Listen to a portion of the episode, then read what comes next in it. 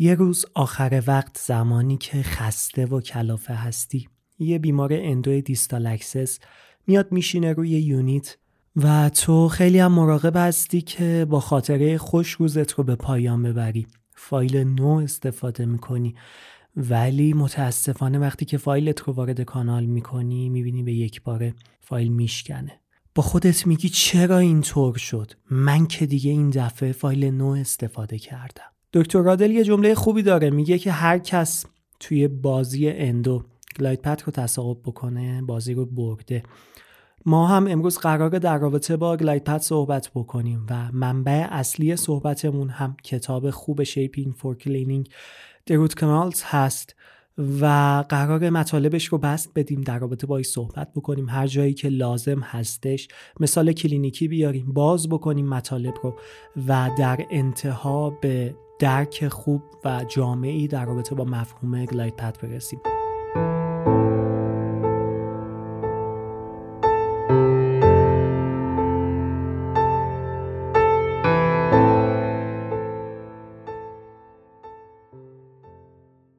سلام، من میلاد عمیقی هستم و شما به لیدوپاد گوش میکنید.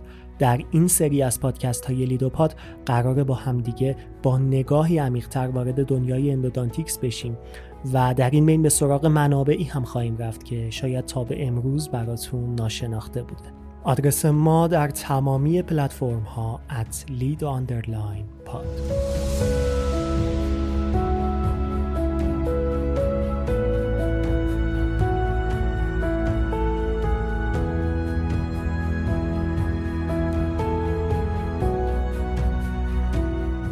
اپیزود در هفته سوم مرداد چهارصد و دو منتشر میشه.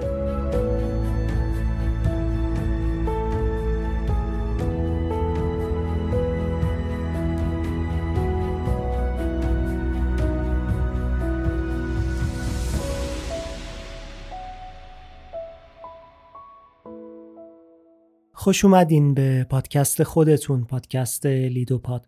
اسپانسر این اپیزود شرکت تجهیز طب اثر، نماینده انحصاری ایمپلنت های خوب آی سی ایکس آلمان و میکروسکوپ سی جی اپتیک هست. میکروسکوپی که در سال دو هزار و هفده به عنوان بهترین میکروسکوپ دندانپزشکی آلمان شناخته شد.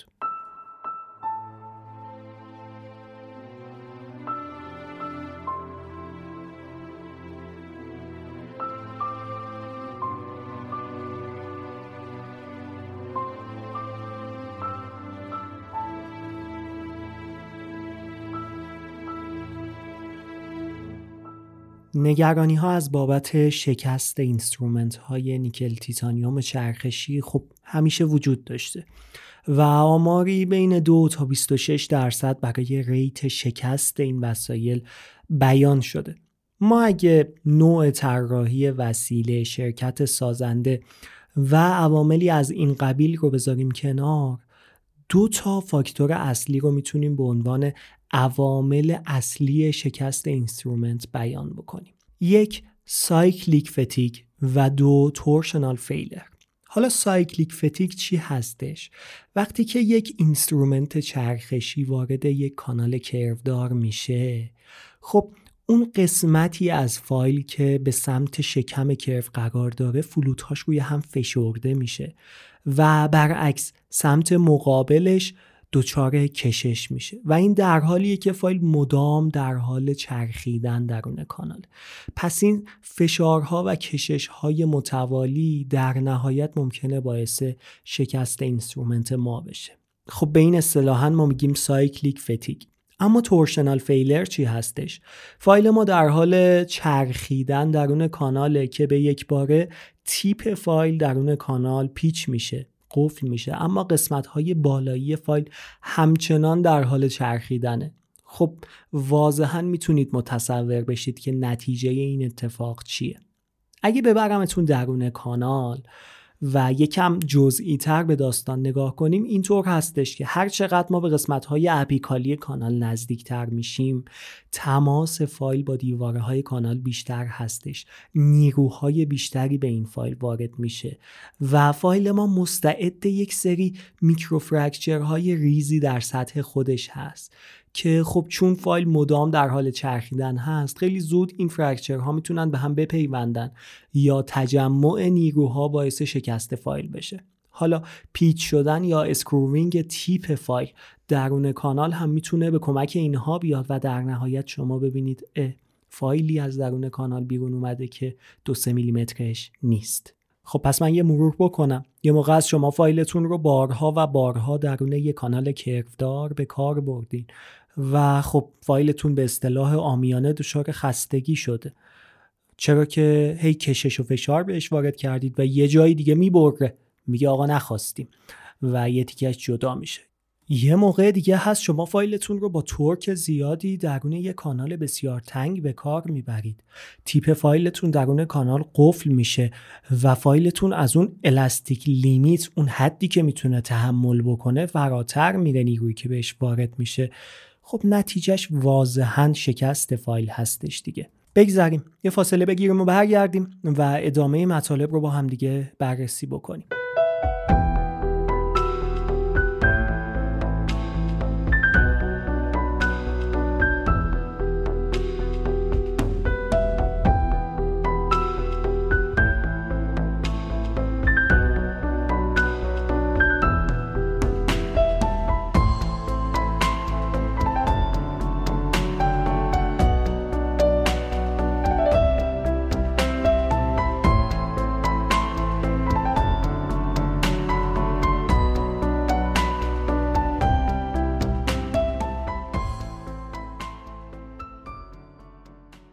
یکی از پیشنهادات خوب برای کاهش ریت شکست اینسترومنت های چرخشی توی اوایل سال دو هزار توسط جان وست ارائه شد. جان وست اومد مفهوم گلاید پت رو ارائه کرد.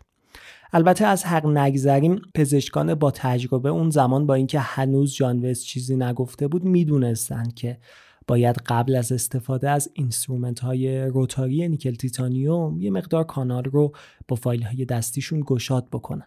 ولی جان وست اومد همه چیز رو به صورت منطقی طبقه بندی کرد و گفت که چطور، چگونه و کی ما باید گلاید پت رو انجام بدیم و چرا اصلاً به چنین چیزی نیاز داریم. خب باید صادقانه به این اعتراف بکنیم که جان وست با ارائه مفهوم گلاید پت همه ما رو در درمان ریشه یک قدم به جلو برد. در واقع جان وست اومد همه این مسائل رو توی یه عبارت خلاصه کرد: The Secret to Rotary Safety. چرا؟ چون گلاید پت میتونه تا حد بسیار زیادی تورشنال استرس رو کم بکنه و از این طریق باعث کاهش ریت شکست وسایل ما بشه.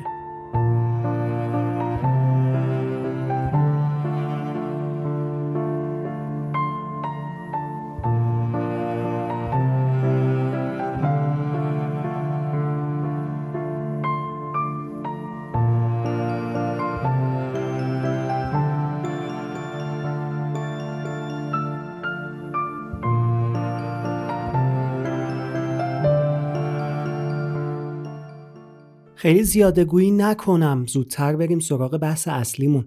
اما قبلش لازمه تا دو سه تا مفهوم رو با هم دیگه به خوبی یاد بگیریم. اولین مفهوم نچرال پد هستش. نچرال پد در واقع به همون فضای طبیعی داخل کانال دندان گفته میشه که به صورت ذاتی جایی هستش که عروق اعصاب باید قرار بگیرن و ما فایلمون باید در ایدئال ترین حالت مسیر طبیعی کانال رو پیدا بکنه و تا انتهاش به پیش بره. اما خب هم من هم شما میدونیم که این داستان اونقدر هم ساده نیست. اگر به این سادگی بود که اصلا مفهومی مثل گلاید پت مطرح نمیشد، درسته؟ اما خب به هر حال این ساده ترین مفهومی هست که ما باید اون رو یاد بگیریم و بدونیم.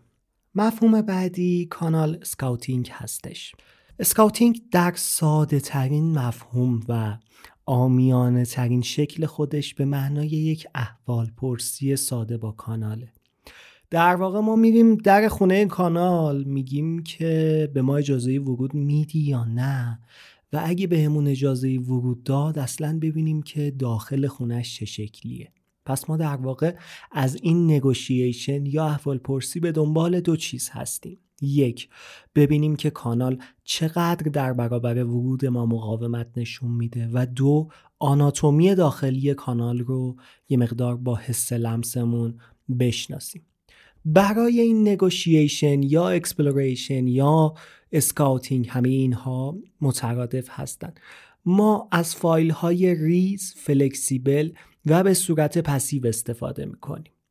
در واقع به صورت روتین ما از کا فایل های ریز و فلکسیبلمون استفاده میکنیم. منتها وقتی که کانال ما کانال کلسیفیه یا بسیار تنگی باشه، ترجیح میدیم یه مقدار از فایل های ریجیدتر، کوتاهتر و کوچیکتر استفاده بکنیم. در واقع میریم سراغ فایل های بیست و یک میلیمتری کوچیک و ریجید که من توی اپیزود بعدی اونها رو مفصلا معرفی میکنم.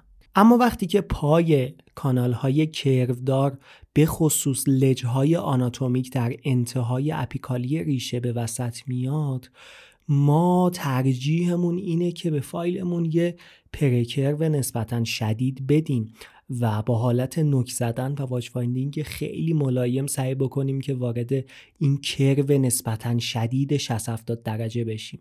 من اینها رو جلوتر، مفصلتر و کاملتر توضیح میدم. فعلا میخوام یه چیزی گوشه ذهنتون داشته باشید. از بحثمون دور نشیم.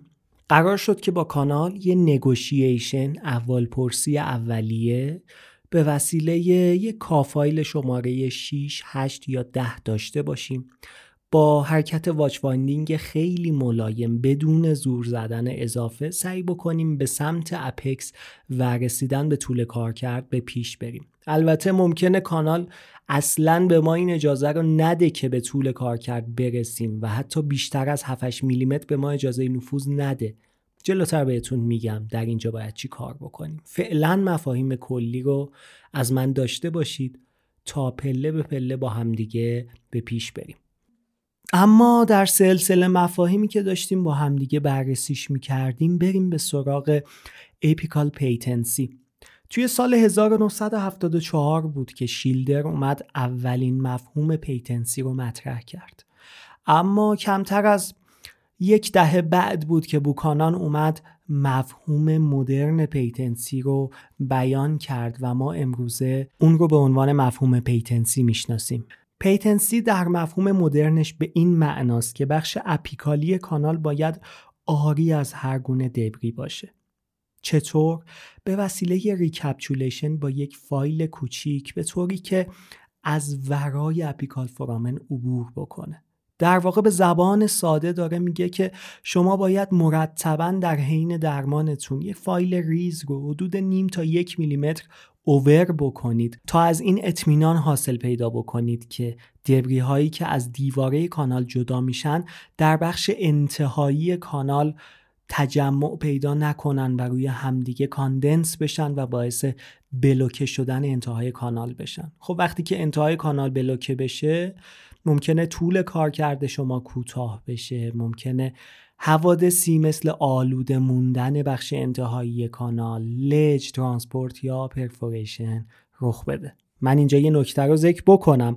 ما تمام مفاهیمی که الان داریم با هم دیگه معنیش رو یاد میگیریم، توی درمانمون هم پشت سر هم اتفاق میفته. یعنی اول ما یه مسیر ذاتی کانال، یه نچکال پد داریم که قراره یه نگوشیشن باش انجام بدیم، اسکاوتینگ انجام بشه و بعدش فایلمون که رسید به انتهای کانال، خب مسلماً منجر به پیتنسی خواهد شد. درسته؟ دقیق ترین راه برای تعیین طول کار کرد و انجام پیتنسی دقیق، استفاده از الکترونیک اپکس لوکیتور هستش.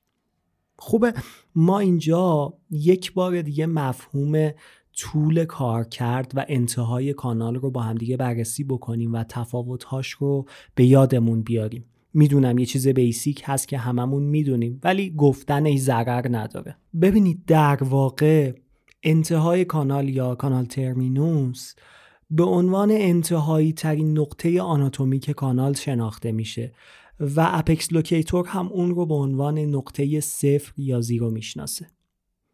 اما طول کارکرد یه چیزیه که به داوری ما بستگی داره و میتونه نیم میلیمتر، یک میلیمتر یا حتی دو میلیمتر بالاتر از محل صفری باشه که اپکس لوکیتور مشخص میکنه. میدونیم که بهترین محل برای ختم آماده سازی تنگه اپیکالی یا همون تنگترین بخش کانال هستش که معمولا در فاصله نیم تا یک میلیمتری انتهای کانال قرار میگیره، ولی هممون میدونیم که محل اپیکال کانستریکشن یا همون تنگه اپیکالی در یک دندان تا دندان دیگه، از فرد به فرد دیگه، یا حتی در سنین مختلف میتونه متفاوت باشه و ما قادر به تعیین محل دقیق اون نیستیم. برای همین اپکس لوکیتور ما میاد انتهای کانال رو به عنوان نقطه صفر مشخص میکنه و ما درمانمون رو بر اساس داوری خودمون حدود نیم تا یک میلیمتر بالاتر از اون انجام میدیم. البته من این نکته رو هم ذکر بکنم، توی خیلی از دانشگاه‌های دنیا به خصوص دانشگاه‌های آمریکای شمالی، از جمله دانشگاهی که کتابی که ما داریم با هم دیگه بررسیش میکنیم رو نوشته، همون نقطه انتهایی کانال رو به عنوان نقطه ختم آماده سازی در نظر میگیرن. در واقع اون نیم تا یک میلیمتر تفاوت در اندازه‌گیری طول کار کرد آنچنان تأثیری روی نتیجه درمان ما نداره. مهم اینه که ما در محدوده کانال ریشه کارمون رو انجام بدیم. اصلا دلیل این که ما نیم میلیمتر بالاتر از نقطه صفری که اپکس لوکیتور به ما نشون میده کارمون رو انجام میدیم به خاطر این هستش که مطمئن باشیم اوور داریم کار نمی کنیم و در محدوده کانال ریشه هستیم. و قبل از این که بخوایم یه موزیک گوش بکنیم و یه مقدار استراحت بکنیم، این نکته هم لازم به ذکره که تعیین طول کار کرد با استفاده از رادیوگرافی خیلی از اوقات با خطا روبرو هستش. چرا؟ چون خیلی از اوقات ممکنه که ریشه دندان ما کرو شدیدی به سمت باکال یا لینگوال داشته باشه و حتی به سمت بالا برگشته باشه. در این صورت ممکنه شما فایل رو در محدوده کانال ریشه ببینید اما در حقیقت اوور شده باشه. دلیلش هم ساده است، چون شما دارید از یک جسم سه بعدی تصویر دو بعدی تهیه می‌کنید. همین داستان برای وقتی که فرامن شما به صورت لترالی باز میشه هم صادقه. خیلی از اوقات به خصوص توی دندانهای خلفی اپیکال فرامن در انتهای ریشه باز نمیشه، بلکه در فاصله نیم تا سه میلیمتری اپکس آناتومیک باز میشه. پس همین عدم انطباق اپکس آناتومیک، اپکس رادیوگرافیک و اپیکال فرامن باعث میشه که تعیین طول کارکرد با رادیوگرافی دچار خطا و اشتباه باشه و خب اتفاقات خوشایندی رو برای ما رقم نزنه. پس روش کار با اپکس لوکیتور رو به صورت اصولی یاد بگیرید، از دستگاه خوبی استفاده بکنید و به دستگاهتون اعتماد بکنید.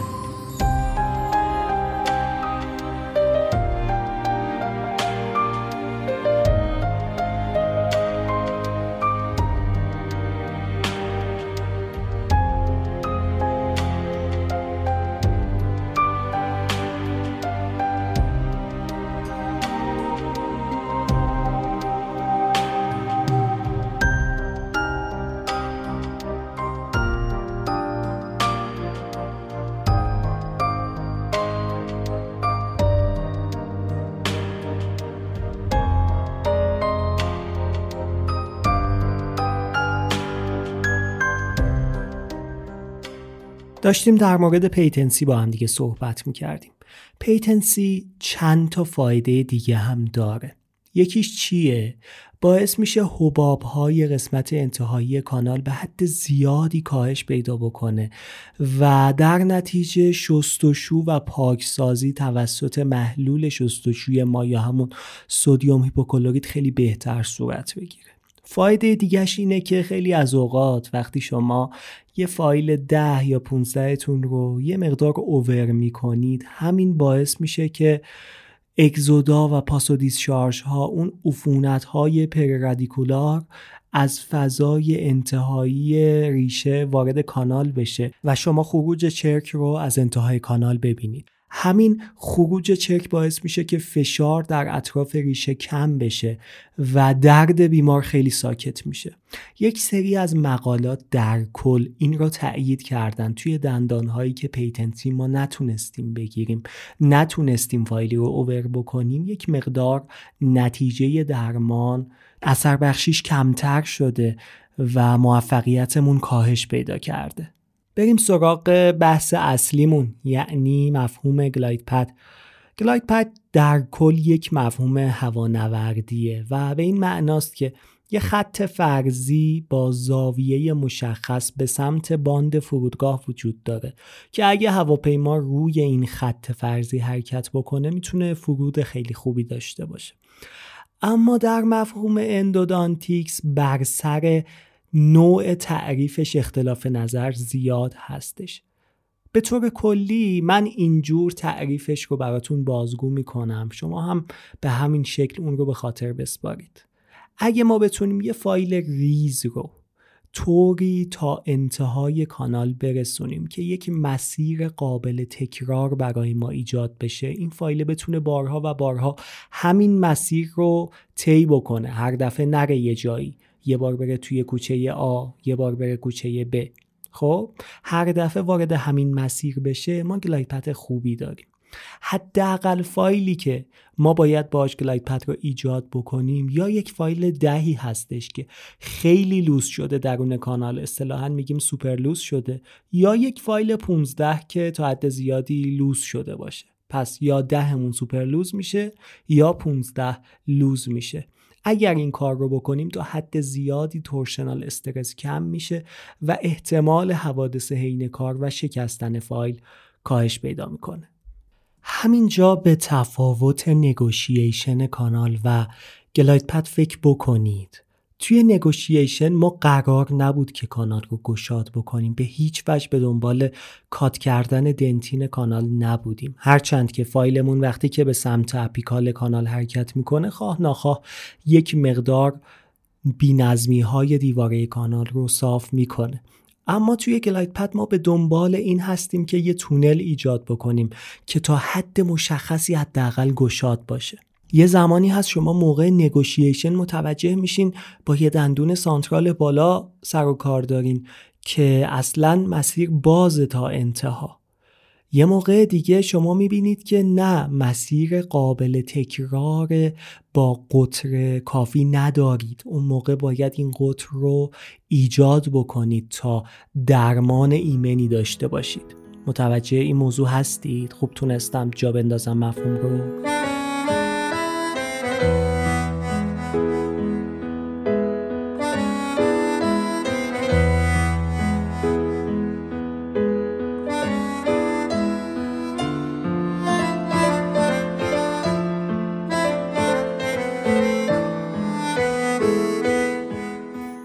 در کل در اندودانتیکس به مجموع مرحله نگوشیشن کانال یا همون اسکاوتینگ و پیتنسی ما میگیم میکرو گلاید پد. در نهایت باید منجر به چی بشه میکرو گلاید پد؟ که شما فایل هشت و ده تون به راحتی بتونه به طول کارکرد برسه. وقتی که چهار پنج میلیمتر به سمت بالا میکشیدش و دوباره به سمت طول کارکرد حرکتش میدین، مانعی بر سر راه وجود نداشته باشه، اینترفرنسی وجود نداشته باشه که نذار فایلتون بتونه به طول کارکرد برسه. وقتی که این مرحله انجام شد، اون موقع شما میتونید کانال رو گشادترش بکنید و آمادش بکنید برای ورود اینسترومنت های چرخشیتون. خب مرحله میکرو گلاید پد معمولا خیلی به مهارت پزشک بستگی داره و میتونه خیلی هم چالش برانگیز باشه که در ادامه، حالا توی این اپیزود که فکر نمی کنم فرصت بشه، توی اپیزودهای بعدی در مورد حالات مختلف، چالش‌های مختلف و باز کردن کانال صحبت خواهیم کرد. تصور می کردم که بتونیم بحث رو به یه جای خوبی برسونیم، ولی صحبت زیاد شد. این اپیزود رو تا همین جا به پایان می بریم. توی اپیزود بعدی یک به یک هر یک از مفاهیم یعنی نگوشیشن، پیتنسی و گلاید پت رو با هم دیگه بازش میکنیم، راههای کلینیکیش رو بررسی میکنیم، میگیم اگر کانال باز نشد چیکار بکنیم، اگر کرو دار بود چیکار بکنیم، چه اینسترومنت هایی رو میتونیم استفاده بکنیم و در نهایت به جدیدترین متد های گلاید پت یعنی استفاده از اینسترومنت های روتاری برای گلاید پت خواهیم پرداخت. مرسی که با من همراه بودین. خدا نگهدارتون باشه. هنوزم چشمای تو، هنوزم چشمای تو مثل شبای پر ستاره است، هنوزم دیدن تو برام مثل عمر دوباره.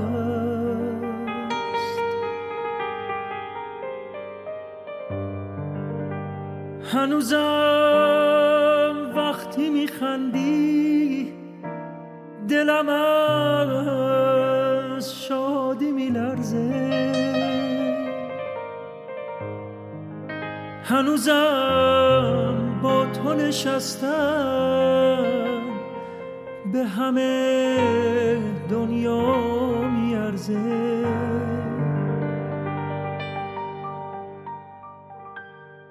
اما افسوس تو رو خواستم، دیگه دیره دیگه دیره، ولی افسوس به نخواستم، دلم آروم نمیگیره نمیگیره، اما افسوس تو رو خواستم، دیگه دیره دیگه دیره، ولی افسوس به نخواستم، دلم آروم نمیگیره نمیگیره.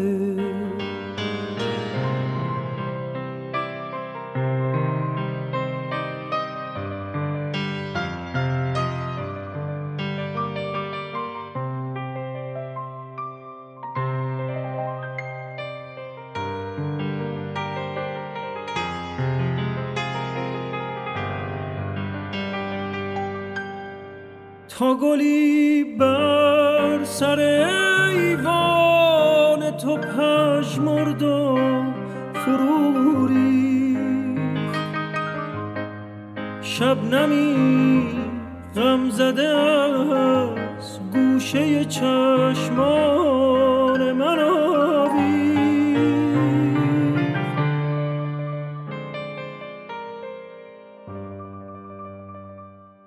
دوری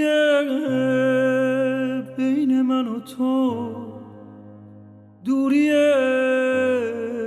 ماهی و دریاست، دوری بین من و تو، دوری باغ و تماشاست،